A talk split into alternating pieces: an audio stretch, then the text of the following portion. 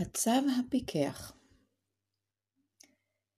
בעבר היו יושבים בני השבטים בערב ליד המדורה, וזקן השבט היה מספר באוזניהם סיפורים שהוא שמע מאביו, אשר שמע זאת מאבי אביו. סיפורים כאלה שעברו מדור לדור במשך שנים רבות. סיפור כזה שסופר באפריקה ליד אש המדורה, אספר לכם עכשיו. זהו סיפור על אודות הצו הפיקח. יום אחד יצא לו איש אחד מכפרו, והלך לעבוד בשדה התירס שלו. אולם כאשר הגיע לשדה התירס, עצר במקומו. נדהם למראה עיניו. כל שיחי התירס בשדהו היו שבורים ורמוסים. האיש החליט להתקרב עוד לשדה, כדי לראות מיהו היצור שגרם נזק נורא שכזה. והנה להפתעתו, ראה האיש בין השיחים הרמוסים שוחה קטנה, ובתוך השוחה נמנם לו בנחת צב גדול. האיש תפס את הצב הגדול בכוח רב, וסחב אותו כל הדרך בחזרה לכפר שלו. כאשר הגיע האיש לכפר, הזעיק מיד את כל אנשי הכפר ואמר להם, מה נעשה לצו הזה? הוא רמס והשחית את שדה התירס שלי.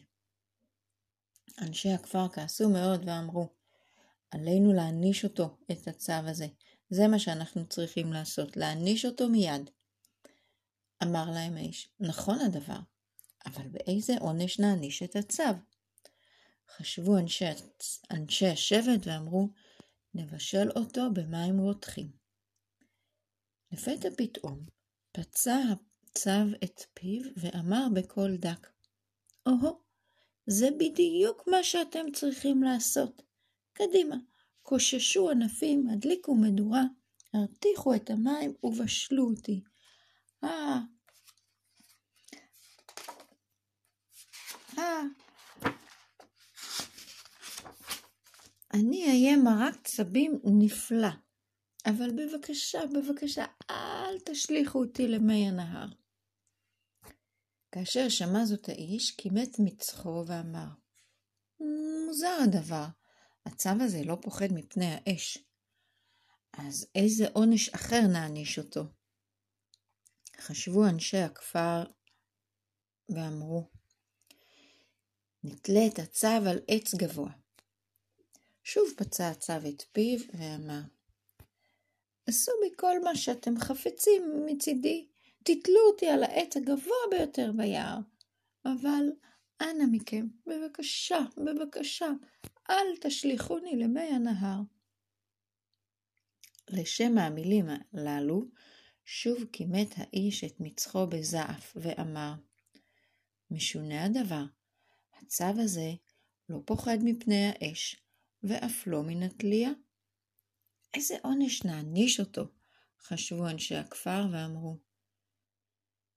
נקבור את הצו בבור עמוק באדמה. שוב פתח הצו את פיו ואמר, למה אתם מפטפטים כל כך הרבה? קדימה, למה תחכו? התחילו לחפור. חפרו את הבור העמוק ביותר, שלא אוכל לצאת ממנו לעולם. אך בבקשה מכם, בבקשה, התחנן הצב, אל תשליכוני למי הנהר. לשם הדברים הללו, נבוך מעט האיש והוא אמר, הצו הזה לא פוחד לא מן האש ולא מן התלייה, ואף לא שנקבור אותו באדמה. איזה עונש אחר כבר נוכל להעניש אותו? הפעם לא היו אנשי הכפר צריכים לחשוב הרבה, והם קראו פה אחד, נשליך את הצו למי הנהר. הצו החל להתחנן. אנא מכם, אמר בקול רועד, בבקשה, אל תשליכוני למי הנהר, זה יהיה סופי, אנא. אבל כל אנשי הכפר קראו בשמחה, מצאנו את העונש המתאים, נשליך את הצו למי הנהר.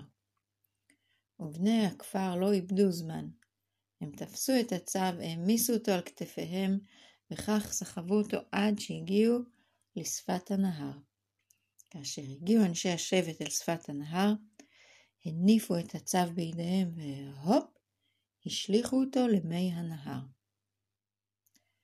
לרגע קט התערבלו פני הנהר והמים געשו מעט, אבל עד מהרה צץ ראשו של הצב מעל פני המים, והוא החל לשחות קדימה, כשחיוך רחב שפוך על פניו. קרא האיש בתדהמה. מה זה? אני חושב שהצו הזה הצליח להערים עלינו.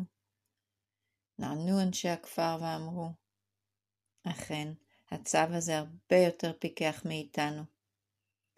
ואילו הצו המשיך לו לשחות בשלווה ובנחת, ושוב הם לא ראו אותם לעולם.